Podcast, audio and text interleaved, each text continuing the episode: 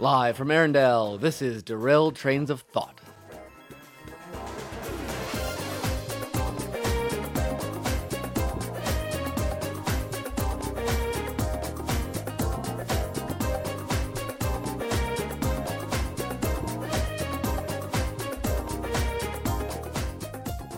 All right, howdy there. Howdy. Um, it's it's cold. Uh, yeah, Nick, you were supposed to get a, someplace warmer than Indiana.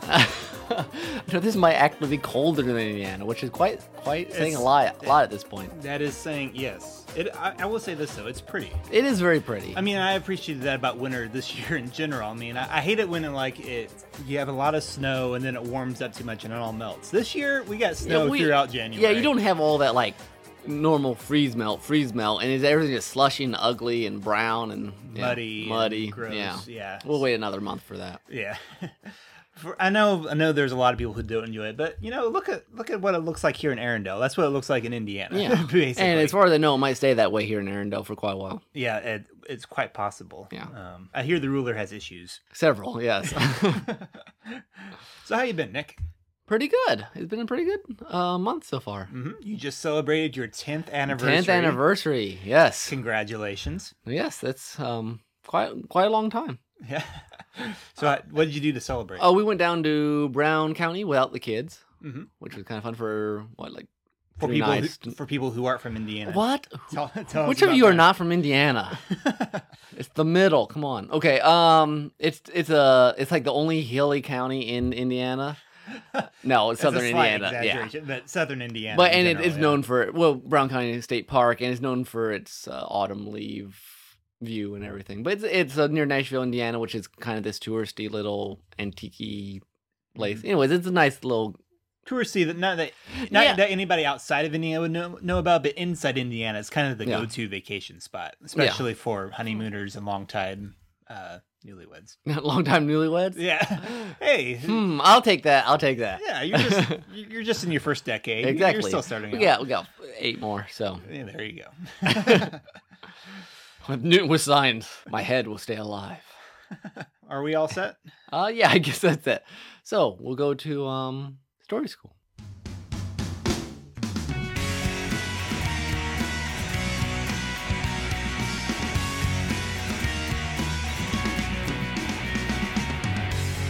Story school, this is your idea, so I'll let you introduce it. Normally you have to do normally you do that to me, so Yeah, I suppose that's true. Well, this one of the handy things about uh, writing blogs I've noticed. Um, sometimes we get an idea whether it's a blog that you've written or, in this case, one that I wrote. It's that uh, we get to spin off and expound upon a little bit more like, well, we wrote 500 words on it. Let's talk for another half hour about it.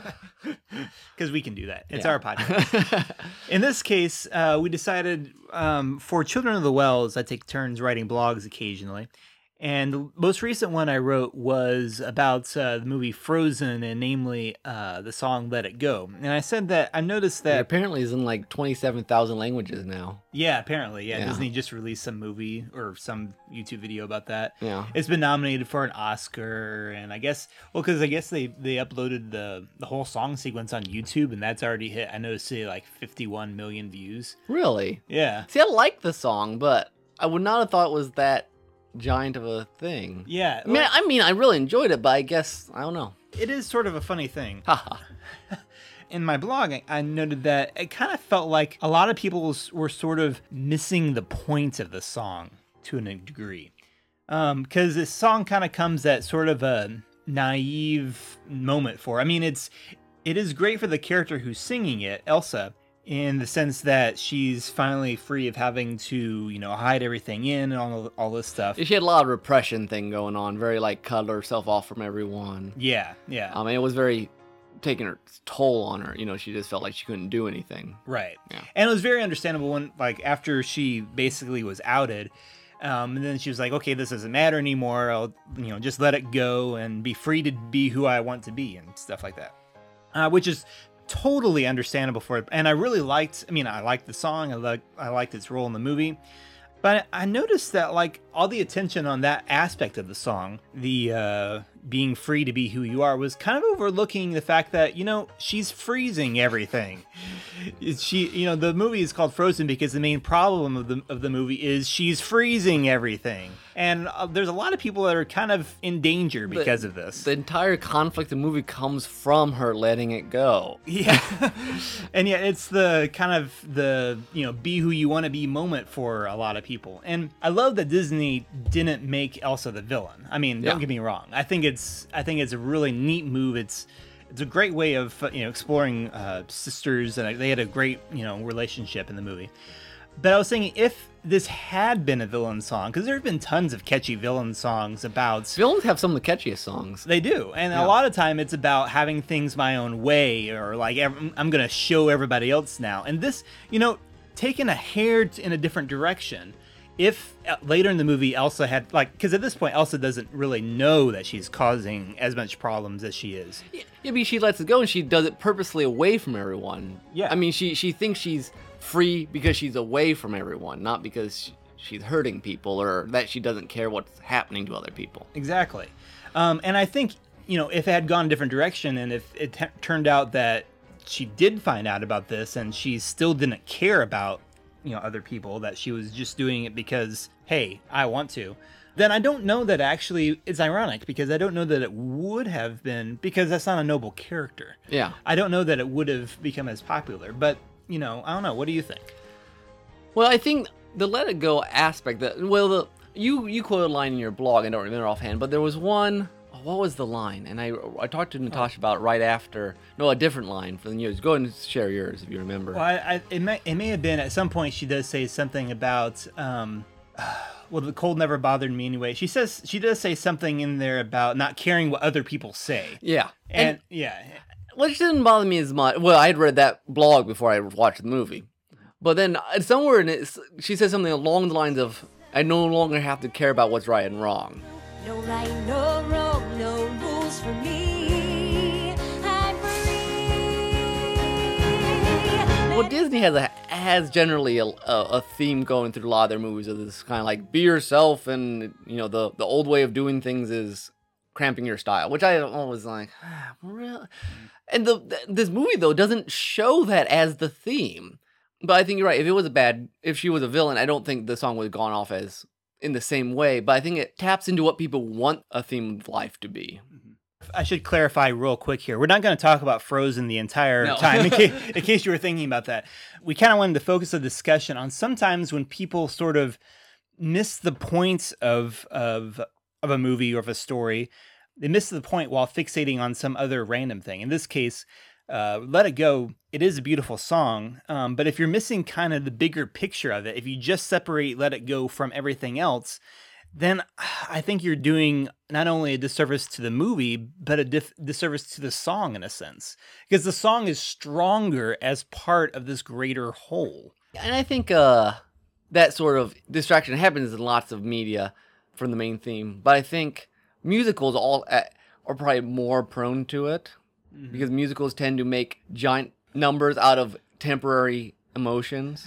It's the Wells Fargo wagon. It's a come. It's a big a whole song about a UPS truck. I mean, yeah, they just let's sing and dance. We're sad. We're happy, you know, and it, it might have nothing to do with what's actually go, going to happen or what the main thrust is. It's just like this is a good time to sing. Yeah. You know, now good musicals like Fiddler on the Roof, when tradition is a you know big song, but that kind of is the entire. It's an important theme, Theme, of, the, yeah. of the whole show. Now, I guess if I were a rich man, it's not as important, but awesome song regardless. But Now, here, here's a question about you know this song in particular, and they'll be interesting as we go in. We'll go into other examples in a minute here, but it'll be interesting to extrapolate from this. How much, in a sense, do you think do the filmmakers actually encourage this sort of? Because I mean, they give this like a huge moment in the film, and I guess I've heard, heard some interviews say that this was like when the songwriters wrote this, it did sort of define the character for them, and they kind of moved on from there. It was apparently the first song written that stayed in the movie. okay, So my question is, did the filmmakers encourage this in a sense without disregarding some of the other features of the movie that were built into it? Because I mean, there is a lot in it about Elsa does care about her people, Yes. about her nation. So but I think, hmm, that's a good question. I think that they might have obviously the way they built the the song itself. I mean the the trappings of it, you know, because it's a visually beautiful scene too. Obviously, they thought this was a big number. It's like be be our guest, you know. It's like Yeah. this is our main, you know, pull out all the stops. Let's get the computer graphics going Mm-hmm. song. But I think it's also because it's probably the most the m- most emotionally gripping song in it. Mm. It's one that will grab the audience emotions one way or another. And in some ways, that's all you really care about when you're trying to make a great song. You make a great song by making that making that one great, not worrying about the rest of it. Pro- I mean, I'm not saying they shouldn't have worried about it, but I think they their theme was probably like, "Hey, this has a lot of potential. It resonates with me. It'll resonate with the audience. Let's do it up." You know, and, and it and it is it is basically your your turning point from Act One to Act 2 Mm-hmm. I mean, it is you know. So there are a lot of things hinging on it. You had suggested, I know, having a reprise at some point, which I think would have been Yeah. helpful. Then you could have taken the same idea of saying, "Look, I've moved past having to keep everything in, but I've found new types of boundaries." Right, and I, th- I mean, I, and I do love the way she winds up learning. These are big spoilers here, so hopefully you've you're not one of the five people who hasn't seen this movie yet. I do love the way she takes control over her powers in the end. I mean, I using love makes perfect sense uh, for this Yeah. scenario that you devised. But I do think, yeah, I do think having another big musical number because I saw some some guys online kind of point this out that the first half of the movie has way more music than the second half. Yeah, Like if you think about like the f- beginning, it almost feels kind of like I mean, it's the most Broadway like Disney movies since Beauty and the Beast. A lot of people yeah. have said, But yeah, the second half is largely is largely Empty. action. Yeah, yeah. and it, it just feels like if you had balanced that out a little more, as the movie currently stands, Let It Go sort of is kind of the big musical There- crescendo of, of yeah, the- there's not really another song except for Olaf's, is there after that? Well, no, there. I mean, there's a couple. Olaf sings. Um, then there's. Uh, th- I mean, then, oh, and then you got the you got the the, the duet. Oh yeah. There's a duet between two sisters, and then the trolls. And the, The troll- trolls. That's true. I forgot. I forgot. I just remember there was a lot. Right. You're right. It's very the first half or first third is very music heavy. Yeah, because Yeah. I mean, you you've got music segueing into a lot of these Yeah. these big scenes and stuff. Um, and then it kind of not quite as much in the first. Yeah. I suppose more in the in the last third as opposed to the last half, technically. Um, I mean, I thought the duet between the two sisters Yeah. was was pretty strong. Yeah. I don't know. That's just an interesting m- method. I, and as creators, it makes me wonder. You know, sometimes you can get really caught up in a certain aspect of your story that you really like, that you kind of forget about how about the consequences of other parts of Yeah. your story. Well, we've we've mentioned before that um the fixation many people have on say Darth Vader and Boba Fett in Star Wars. you know, they're fabulous characters. You know, they're very interesting looking Mm-hmm. and and unique characters, but They don't really serve that much of a point. Boba Fett especially. I mean, Yeah, I- Boba hey, yeah. hey, I was obsessed with him too, but you know, I never was. well, I think some of it's the mystery around him. oh, sure. you know, but it is it does seem the well, power's always attractive. True. and that's partly those guys, and part, partly Elsa actually. And that, and you know, honestly, Oh, yeah. there, there's something to be said about that sort of. This is a side note, but I'd, I'd be very curious to see if they're like, because she's apparently an anomaly in her world. But I was really Yeah. curious. You know, they apparently knew about the existence, or at least the king and queen That knew about the happen. existence of trolls, or that this could happen. So Mhm. it'd be really interesting if they ever did a spin off or anything like that to see who else was in, you know, what other sort of abilities. were Yeah. the- But that's a complete side tangent. But okay, so what are some other instances of this? I mentioned in my in my uh, blog uh, Legolas and Lord of the Rings yeah. kind of hogging the spotlight.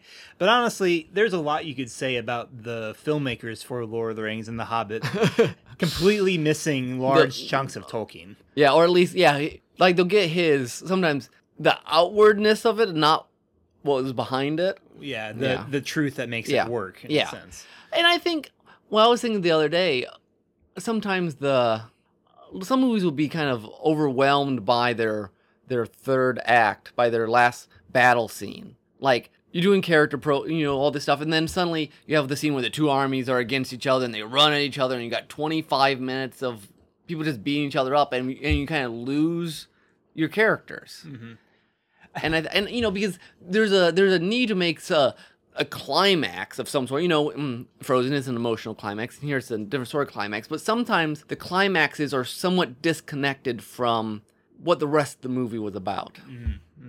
I remember some people said that about uh, the Incredibles, which I don't know that it applies as well because because they felt like the battle at the city wasn't nearly as interesting as a lot of things that went out. But they were on the all working. They had, But all they, they were all working together, Yeah. and it's a superhero movie, so I mean, Yeah. it fits in with the genre. I mean, I guess for some people, some critics, I know it, if they felt like it didn't transcend the genre as much as some other stuff in the movie.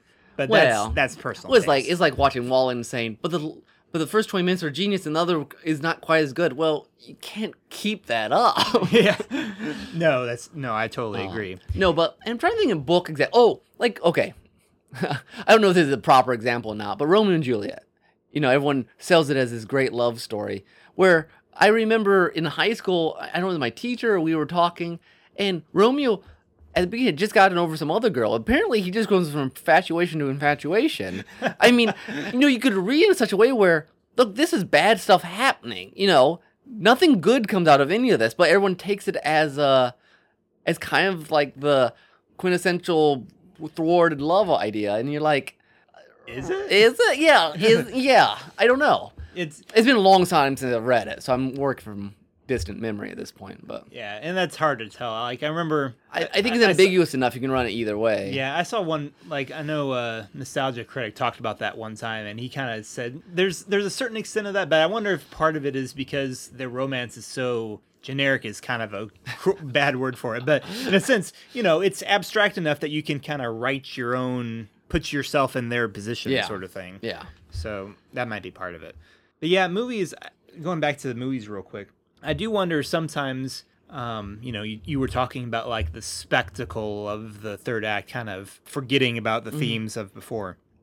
And I do wonder if part of that is where the the director or the writers delusions of grandeur or not mm. not the writer the director or the producer I should say kind of outweighs the writer in a sense because you know at some point you're seeing you know the special effects and the costumes and extras and all this stuff Yeah. and maybe that's when you lose sight of the story a little bit I don't know Yeah, and there. I mean, there's a strong temptation for movies now. They have to be big movies because people have such good TV and computer and everything else that to go and plop down, you know, how how much money to go watch a movie, you want to make it what you can't see anywhere else. yeah Um, or experience anywhere else Yeah. yeah no that's true dire CG planet and 3D glasses and or olfactory smells and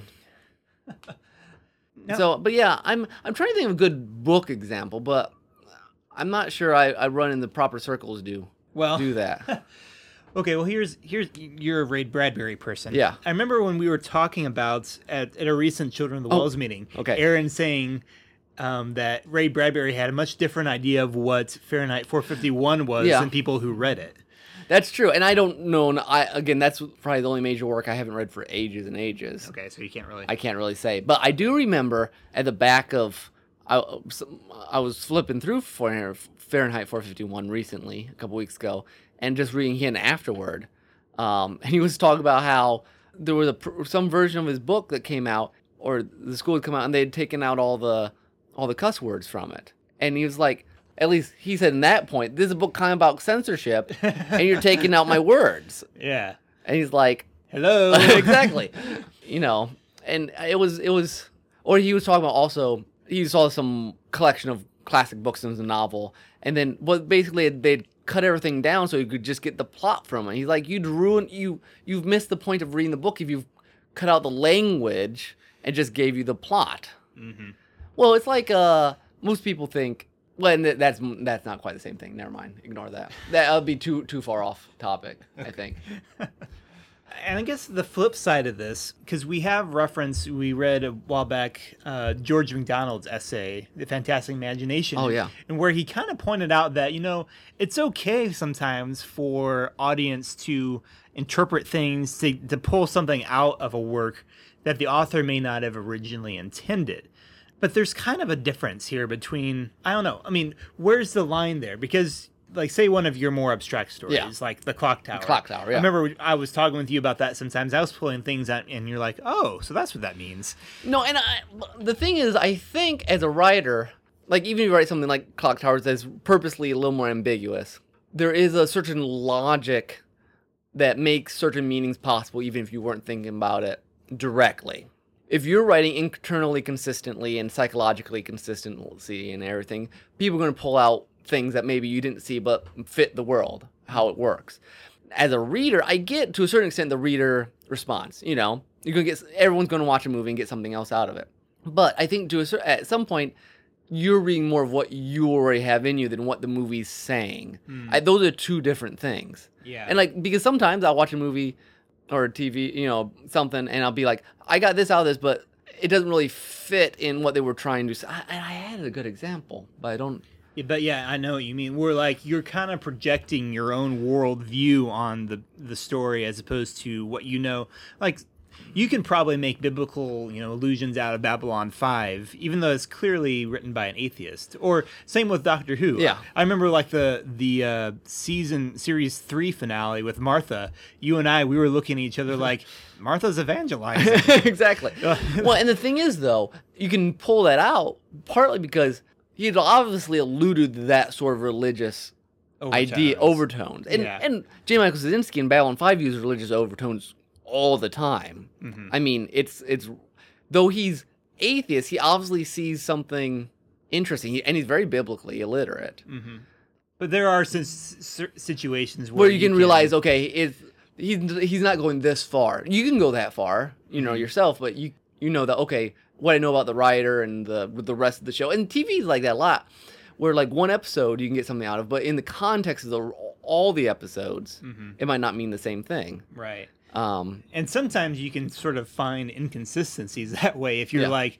you know, you're saying this character is supposed to be this, but their actions are are proving otherwise. Oh yeah, it's well, you know, most modern romantic comedies, they're all like they're trying to sell like I'm deeply in love with this person. And half their actions, you're like, who in the world would do that if you actually meant this was any sort of real version of love? You know, Yeah. from you know, at least from my definition, it just baffles your mind. You know, and then it undercuts what they're trying to say.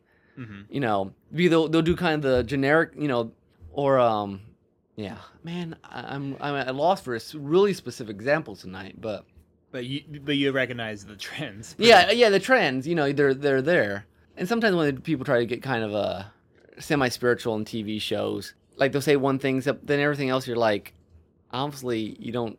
This is a very superficial understanding of any sort of religion. right. Well, like when they have the token Christian character who winds up like just speaking without any sense of tact or real understanding of what biblical Christianity is about, then that's like a situation where you know the writers didn't do their homework. or or they want to do they want to give the appearance of of understanding or tolerance or something not not the writers but the the people in the show. And then it just kind of falls apart later you know oh i'm a i'm a good guy and then well it's like um some show some shows with like the like a lot of post-apocalyptic or more uh kind of anti-hero shows where like i'm the good guy and i gotta go and beat the bad guys and then he does the same thing the bad guys do which i know we've talked about before. But it's like you're undercutting your entire definition of what this guy is I just recently rewatched uh, Linkara, a comic book reviewer online, his uh, review of One More Day, which Yeah. is a very infamous Spider Man comic. But he kind of pointed out that part of the problem writers often have with Spider Man, with writing Peter Parker, is that, okay, so Peter Parker is supposed to be all about with great power comes great responsibility. And yet, from his perspective at least, and I'm not nearly as an avid comic book reader as he is, but from his perspective, Peter Parker hasn't actually grown up as much as he's not. He doesn't ta actually take on the responsibility that he should have as an adult. He base and the reason he gave for this was that basically they Spider-Man as, as a character was originally kind of conceived as you know he struggles with all these issues and all this kind of stuff. The problem is they never moved him past some of that yeah. stuff. You never, and that's again I've I've complained about this before. That's kind of comic book ongoing series problems you, ju- in you got general. you got to constantly reset them. Yeah. The, the problem, I think the problem become becomes when it's when it's a character flaw. I mean, it's okay when you've got someone like Superman who's you know got all these good traits and he doesn't need to improve as And much. and 'cause his, and his good traits are his flaws. Yeah, and his good traits are his flaws. But when it's when you've got a character issue that just never goes away, then I think it does a great disservice to the character. Especially if the flaws are the the overcoming the flaws are kind of the point of the character. Yeah. yeah, then you're like, well, you're saying he he's trying to claim more responsibility, but he's not. So so that's where even so it is possible, I think, even for the creators, the writers of a thing to miss the bigger picture in their own And, story. and I think there's always a a, a temptation. I think a lot of this pr- the problem, quote unquote, with these you know these big scenes that don't quite match the theme or the rest of the movie.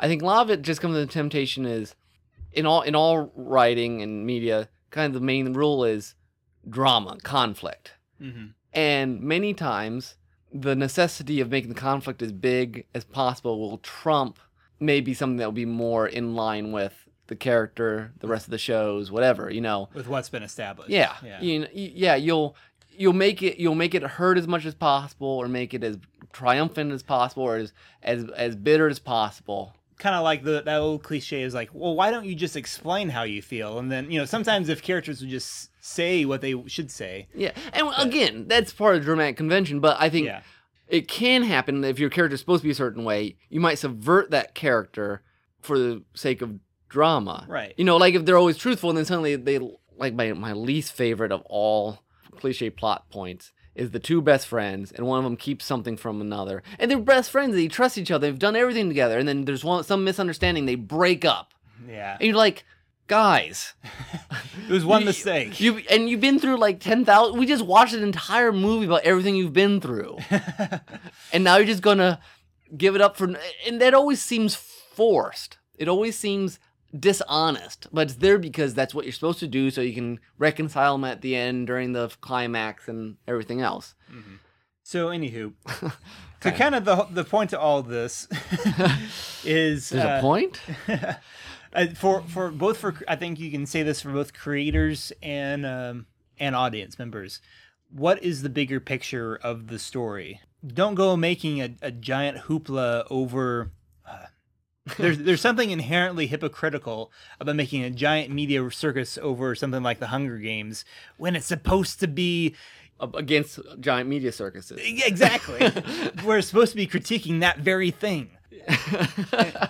you know it, it, it's just weird that like Yeah. that's another example i made in the blog Yeah. you know and when you do that when you do stuff like that it makes you if you're the storyteller it makes you look you know like it doesn't make you look as smart of a storyteller or as uh, proficient of one Yeah. and if you do it as an audience member it, you come across as the bad sort of fanboy or fangirl yeah, you got to because obviously everyone has the little pet things they like. Oh, this scene's fed, but I what's the whole what's the whole story? I mean, I, I mean, I get, I get if the actor, you know, you know, okay, so you're a girl, you like Orlando Bloom, that's nice, but as long as you don't like throw that in her face. well, it's not like cameos, not just in The Hobbit, but in lots of things. Sometimes can't you know are kind of forced. It's like, oh, I don't want to see this character. We're going to bring them back for an episode, and they do make ridiculous plot lines, Mhm. you know, just so for the for the audience's rating or whatever. And I think too, being careful of not fixating on a certain element just because you know that's popular. No, yeah, the, what what gets focused on should be determined by the story itself or by you know the whole reason you're writing the story. Yeah. You don't have to make The Hobbit a long, epic thing just because everyone's making epic things. Here, here's a good example of well, I watched World War Z. Mhm. What is amazing to me about that movie? That movie is largely about tension, and it goes out of its way not to show any gore. Mm. I mean, there's one time when this guy's, I, the girl's hand gets cut off. The camera moves up right as it gets like chopped off by this axe. Mhm. I mean, that's a filmmaker saying, "Look, I could go for the cheap, whatever, Shock. but that's not that's not the point of this movie." Mhm. And I was really impressed with that movie. Whenever filmmakers can show restraint because it you know cer- a certain thing wouldn't fit into the context of the rest of the movie i think that's admirable Yeah. i mean i remember uh, someone on twitter pointing out um, when mission impossible the recent one ghost protocol came out on dvd it's like as you watch that notice how how uh, f- how little swearing or sex is that it, that's in that movie, and how much you don't miss it. That movie is a fabulous movie, and like every all the set pieces in that movie are geniusly set up. yeah. Yeah, Brad Bird. Well, here, okay, that- just because we haven't mentioned Lost. Oh yeah. So I have to I, thought about it. I no, but here's the thing. Uh, you know, everyone's mad at the ending, but if they had wanted to really play the game, they would have given you slews of answers at the end. yeah. Anyone who was trying to get the, which might have been dishonest for that show. Mm-hmm. I mean, that show was built on the idea of not giving you answers. Yeah. I mean, not real. I'm that I'm I'm exaggerating. But that is But- a case of mark the marketing and the actual creative people having two di- Yeah. very different visions of what they're trying to do. And I think, and uh, whatever you, whether you liked it or not, I think the creative people they did what they felt like was the most honest for the story. yeah, Now, whether you like it or not is a whole nother thing. But yeah, yeah, it's true. But I did, I threw that in there. We've covered. We've said it. Before, we've said it before. If you know, I guess in that sense, if you won't give the creators voice to say what, like, no, this is really what we were trying to do. If you just refuse to listen to that all, then I think you're also avoiding the bigger picture in a different sense. yeah but why did they kill Wash? Anyways, never mind.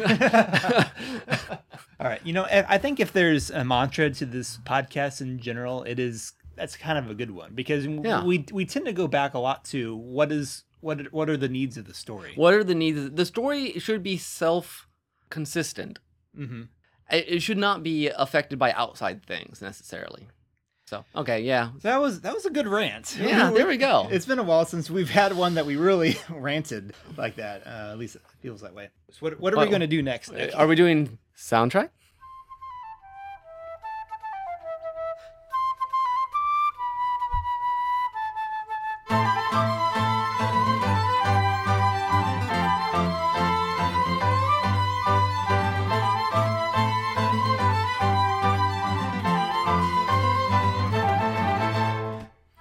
All right, so um, if we're talking about spectacles and uh, scenes blown out of proportion and things that have been fixated on by fanboys, um, myself included to a certain extent, um, for for uh, video game music, you can't go much uh, farther than uh, or mu- go much better than uh, One Wing Angel from Final Fantasy VII. Sephiroth was Final Fantasy VII for a lot of people. Yeah, exactly.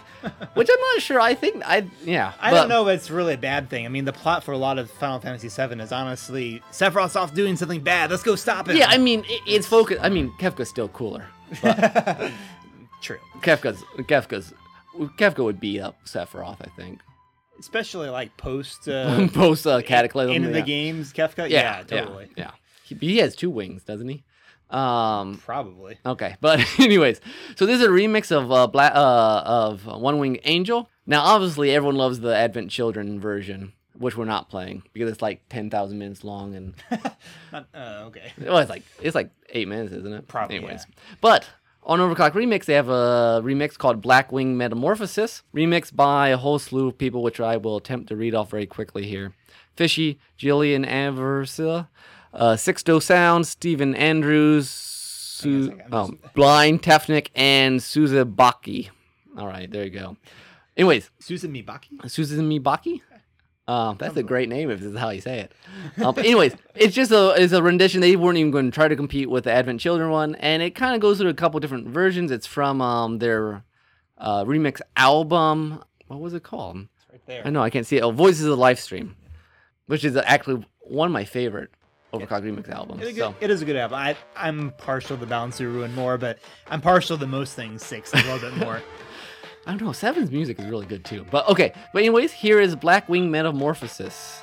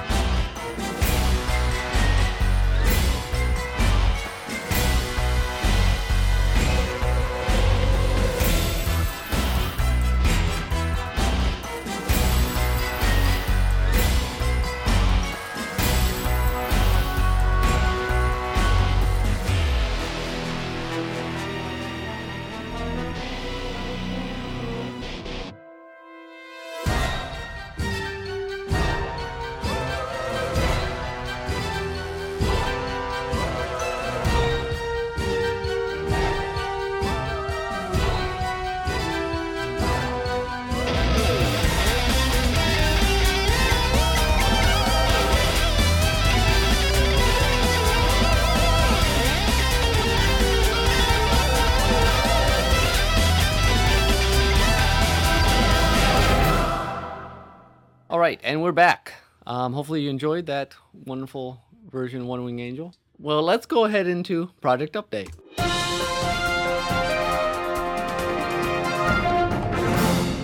All right. Um, so it's been a while since we've done an update, and it's been a number of months actually, probably since we've done it. So we are actually doing things besides podcasting. We are. It takes a, it takes you know three weeks of the month to do the podcast, and then we have a week to do something else. So, all right, Tim, how about you start? Well, okay. I guess I should start uh, talk a little bit about the Children of the Wells novella that I have coming up, uh, which I think I've mentioned on here before. I think I mentioned that I'm writing one. Yeah. Um, it's going to be the next in the Jason line, which the last the last uh, chapter of uh, Jason's story just came out today as we were recording, right? Yes. The rules change. The rules change, and um, in a week or so, it'll be able to be downloadable all in one thing for your e-reader. Mhm. Which I don't know if we mentioned before that that was written by uh, John Baylor, who was on our podcast way back Um, in yeah, like Hori- episode twenty one. What was that? Oh, what, what what did we call it? Horizons or something like that, wasn't it? Uh, was the Unseen Horizon? The yeah, something like that. yeah, some, I don't have it, that in front of me, but yeah, it was the one where we talked about um like keeping things in the mist, kind of this discovery was kind of yeah. the kind of the theme there. Like, Anywho, like missed the game. yes, like missed the game. But yeah, John wrote rules change, and he did a great job. He did a fabulous job. Very good, very good. You should go read it. He- Well, if you haven't read Follow the House with Kaiser first, if you haven't. Yeah, you'd want to read Follow the House with Kaiser. And what what we liked about about it too is we realized it was not one that he wrote it in a way that probably none of the rest of us who are involved with it would have. But it really needed to be written. yeah, but it really worked in, in that in that way. And the rules change is kind of a gritty thing. Mine purports to be more of an action adventure sort of thing. I'm realizing a major problem I I did with going with the way I'm doing it is that it has lots of locations, and that's very problematic for me. It's it's pray for me. There's all kinds of reasons why. Like I'm very rusty, very very rusty at it. And it'll probably be one of the longer ones. Yes, and it will be the the first chapter. So far, it could be cut down. The first chapter is like 3,400 words right now. It's like my entire Wells Orphan. it, is, it is not. Give me a break. oh boy. And Will's Orphan uh, starts up uh, about we'll probably Beginning of February, I yeah was guessing. about about then. Yeah. So Uh, you've heard a lot about the about that. We've talked about it here, so you feel free to if you're feeling happy, come and read it. So. so yeah, st- stay tuned for updates about uh, both of those stories in the months to come. Uh, otherwise, um, just keeping busy with my other jobs. Um, the archery tag where I do videos and my church uh, where I do videos. We're getting ready for a big NRA show that's coming up. Oh, yeah. They're going to have it in the archery tag in a big arena throughout the whole thing. So it- Cool. yeah, it's kind of a big deal. nice, So- very nice. So keeping busy with that sort of thing and procrastinating on my book. so anyway, that's what's going on with me. Nick, what's going on with uh, your projects? Well, I had a 10th year anniversary. Oh, we already talked about that.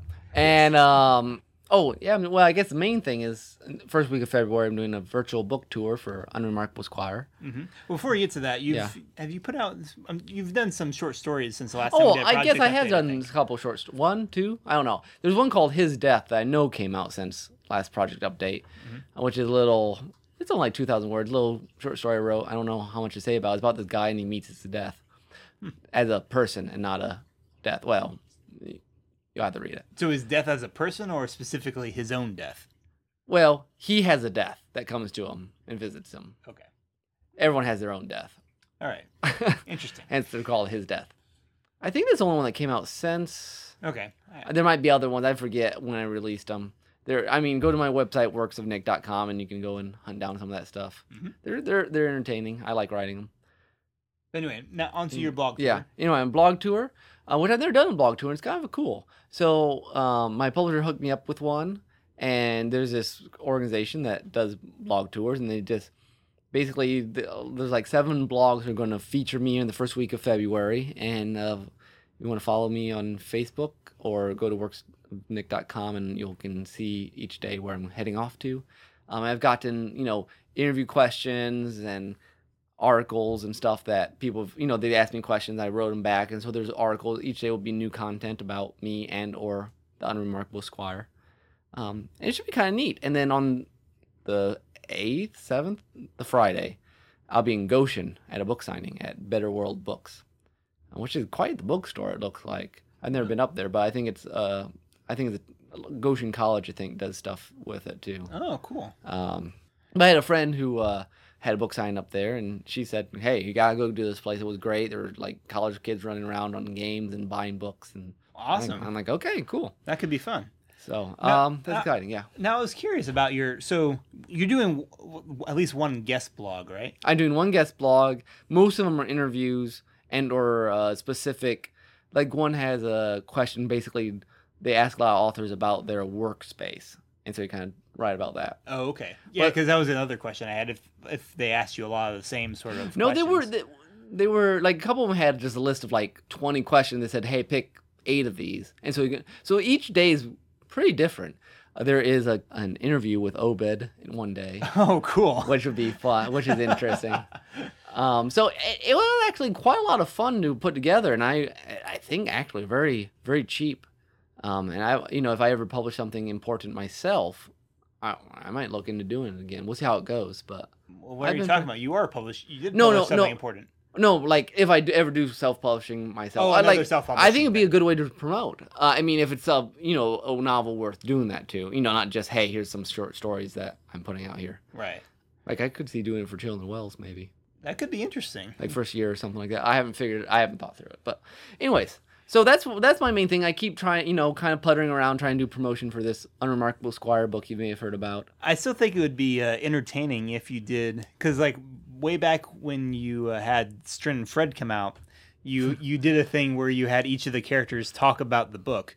I think it'd be interesting to do something like that again, where they all talk about Obed, That because that'd be quite interesting. because Obed is such an enigmatic character, and Yeah. and you know it's it's almost as worthwhile of just kind of developing set you know interest in who is this guy as as much as who is what is this book. well, and honestly, the the interview with Obed ends up people talking about Obed. oh really? So yeah, so it's kind it's kind of the same thing. Oh, yeah. Oh, okay, okay, So I- good. so, like, because he's he's honestly Obed is the guy worth reading the book for. yeah, I'm, I'm oh. guessing like Violet butts in and Oh. Well, Violet's there to begin with. You Oh, know, she's like she was going to be part of the interview. you know.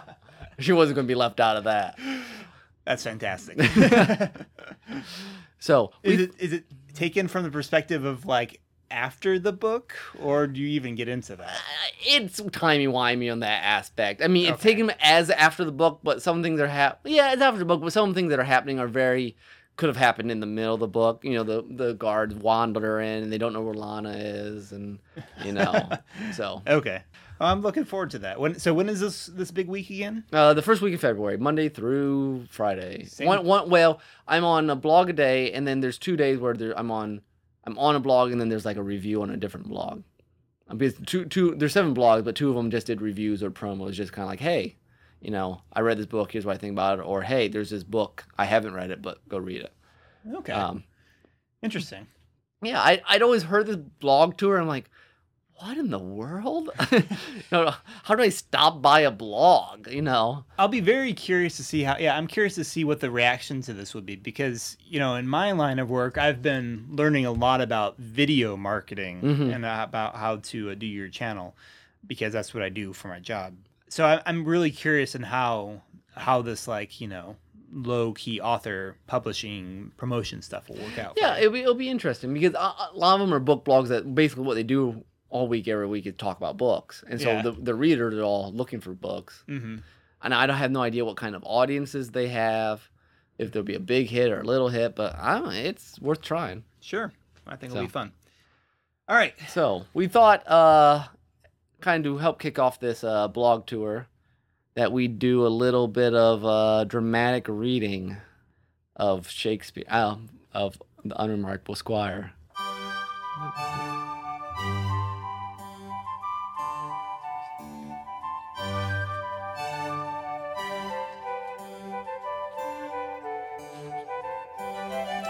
Think I, I might have let that go on a little too long. I think it works. All right. So we haven't practiced. This is live Yes. dramatic reading. Live dramatic reading And- from the Unremarkable And now, while Squire. Tim has been in plays, I have only been in Oklahoma back in fifth grade, and the Munchkin Mayor back in sixth grade. So Well, it helps that your characters are a little over the top anyway, so that Well. will that will accommodate my hammy acting. well, and it helps that uh, Obed is basically uh, low key, and so I can do that. So So, are you doing Obed here, or I'll do Obed. You yeah. can do Obed, I so- got Obed and narrator for me. Tim will do everyone else, which actually in this case, not many people. Other chapters yes, would be complicated. yes, very be like Mel complicated. Blanc sort of style. But in this case, we'll so basically we'll each be doing two characters. um, and this is basically right from the beginning of the book, just a few paragraphs after the beginning to kind of give you a sense of. It's a good introduction into the kind of the, the humor of the world and also Obed as a enigmatic character. so, all right, let's see where would it start. All right.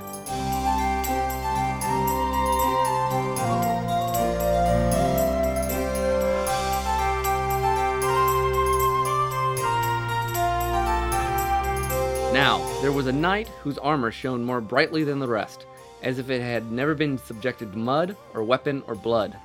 He held his blazing helmet beneath his arm, so that his golden hair flared in the sun. His strong, handsome face glowed like a god's. His name was Sir Lance Valentino of Torellia. It is a good day for adventuring. Sir Valentino proclaimed. His piercing blue eyes scanned the sky deliberately, as if he expected a dragon to materialize and descend upon them in, in unholy fury. His gaze implied he would welcome such a challenge. Tis indeed, my friend. replied Sir Armand Giovanni of Iliafa. He, too, held his helmet beneath his arm, though his hair did not blaze as brightly as Sir Valentino's, for it was several shades darker. His cream horse sidled closer to Sir Valentino's snowy stallion. When did you receive the summons? But a few days ago. I was at the table of King Lamir when the message arrived. I was hesitant in leaving, for I am loyal to my liege and his daughter, to whom I assigned to protect. She has an irrational desire to escape the castle and flee to other countries. I fear she has been cursed by an unseen evil. Sir Giovanni nodded solemnly. Such things do happen. They do indeed, my friend. The injustice of it sears my soul. Sir Valentino smacked a gauntlet clad fist against his armored chest to illustrate just how deeply his soul was seared. Sir Giovanni, after an appropriate pause, asked, How did you gain permission from your liege to attend? Sir Valentino gave a hearty laugh. Ha ha ha ha ha! He does not need to be convinced. The nations of Barn and Torellia are on friendly terms, and my liege wished me to gain glory in the name of Torellia. I hope I'm saying that right. Close it. He was gracious enough to grant me the use of a manor he owns not ten casts south of the city. Indeed, my journey was not as simple as yours. Elafia is a friend of no nation. Sir Giovanni took his turn laughing. But where is your squire? Last I saw, you had a large boy trotting beside you. Bull, was it not? Sir Valentino nodded. Yes, he is dead. It was an unfortunate matter, but he had no sense.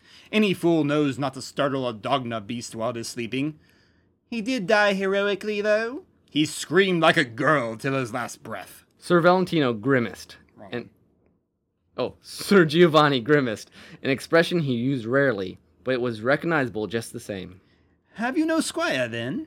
Sir Giovanni asked as his face resumed its smile. You may have need of one in the days to come. You will be at a disadvantage without one. Even now, my squire Nick is purchasing jewelry so that I may have a necklace or bracelets for each beautiful maiden I meet, that she may treasure it forever. You are right, but I had no time in Australia to choose a new squire since I came here in all haste. Then pick one of the locals, Sir. Sir Giovanni said, motioning behind him with a graceful nod of his head. You can relinquish him later if you are displeased with him after your time in Basilian. Basilon? B- Basilian. Basilian is finished. True.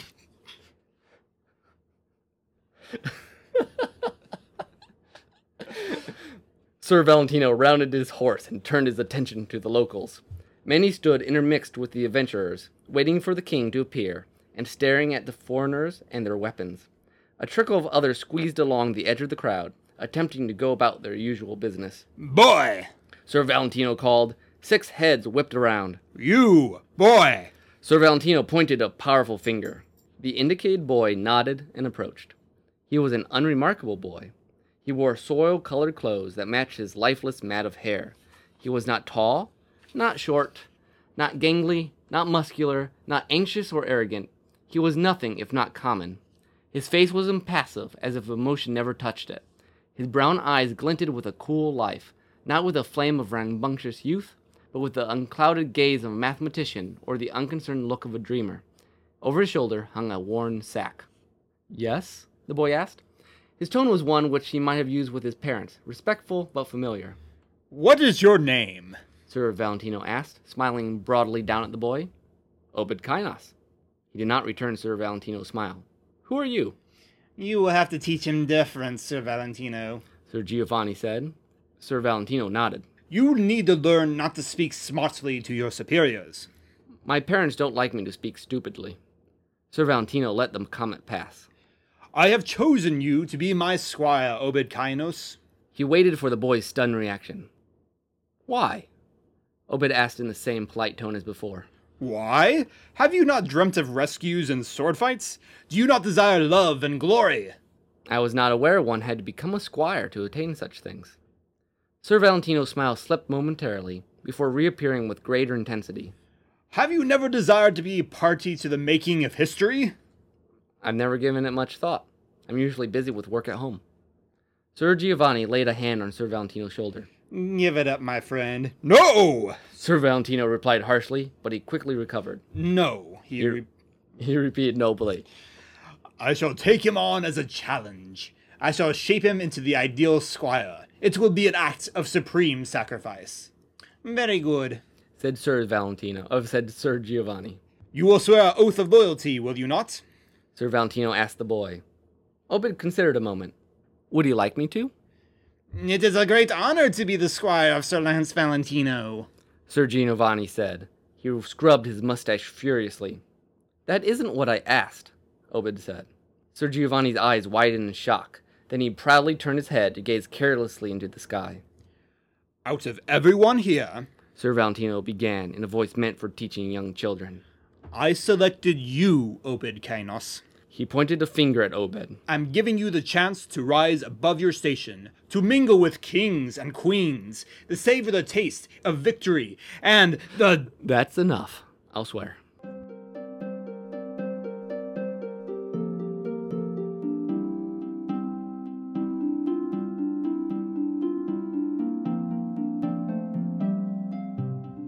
Was fun. That was that was actually quite entertaining. I really want to see. I really need an audio drama of my book now. actually, if they got someone to do voices, the book would be hilarious. Oh, it probably would. It- Come on, I just want to see uh, Snivelwood and Boozle running around. Those guys are great. Oh, that scene at the cave when they're like, yeah, it's ridiculous. well, and you you you have really good voices for each of your characters. Like, I was told back in high school that I do I do really good with dialogue. Um, and I which is think- ironic because I don't think you focus on that as much anymore. No, I don't. I, I mean, I think it comes natural. So it's I've worked on other stuff. Yeah. Which So- dialogue I think is easiest for me too. I mean, just from what I've done on um, New Wells Rising so far. Yeah. Um, but anywho, that's we better wrap this show. Yeah, up. that's true. We run. So, anyways, that was the Unremarkable Squire. If you still haven't bought it, I, I don't know what to tell you. Yeah. So, do it. do it. Help a poor starving artist. well, we're not really starving, but Well, that's good. yeah, we got uh, Girl Scouts, Girl Scout cookies, so we can't start with those. So, All right. all right, that's it then. Um, That- that is it. So, I guess do contact info and then. Yep. Wow. Okay. So our email address is derailedtrains at gmail.com. which I always forget to check. Okay, and then uh, you can visit us at derailedtrainsofthought.blogspot.com or please subscribe to us on iTunes. and um, I guess that's there was it. something else I was going to say with that. I don't remember what it was. So that, that was completely useless. And also just um, if you like the idea of Children of the Wells, that's chil- childrenofthewells.com. Yes. Since we mentioned that earlier. yes, definitely check. check And worksofnick.com for me for my website. Um, and if you want to do check out some archery tag if you've never seen it before, Yeah. Hey, I'll, I'll take those views. Um, it's just go to you. I think it's just youtube.com slash archery tag. I think that's how, or just search for it on YouTube. Yeah. Or, or you know, if you want a search engine, type google.com. Just not throwing websites out. Well, true. Um, and I suppose I should could also say, you know, our own website, archerytag.com. Yeah, there you go. I'm it's I probably have weird priorities because I'm I probably am more concerned with our web with our YouTube than everything else. Well, that's is- your job, largely. It is my job largely, but bigger picture, I should Well, plug in the rest of it. All right. Um, yep. So, um, what is your soundtrack today? My soundtrack. This was sort of a last minute uh, choice because I, I really had no idea what to go with this. Then Nick was talking about uh, the spectacle of things, and I was like, you know what? There's a pretty great spectacle in um, Final Fantasy VI. See, you chose six, and I had seven. What yeah, that's true. big, uh, big surprise there. uh, uh, but uh, but uh, going back to uh, that to the other great um, OC remix album from that Balance and Ruin. This is where that's from. This is the Nightmare Oath. Uh, if you thought I, I know some of you thought you know the opera was going to go with the rock opera thing, which is cool. Um, but it's ten minutes, I think. yeah, it's really long. So this instead, I'm going with uh, the Nightmare Oath, which I don't. I forgot to get the information of that up. Do that real quick. Uh, which, coincidentally enough, this is a song that I, I really enjoy uh, singing in the car because no one can hear me. I can belt it out. And Why don't you do it for the podcast? We'll just get you Uh. karaoke. We'll just get you the. It'd be awesome. Oh, it's probably not. Oh, it's not on the main thing. Um, I'll have to go to the Balance and Ruin page. Uh, you, hmm. You have it up? I can in a moment. Because I want to give credit to this guy. Okay, there we go. Oh, you found it.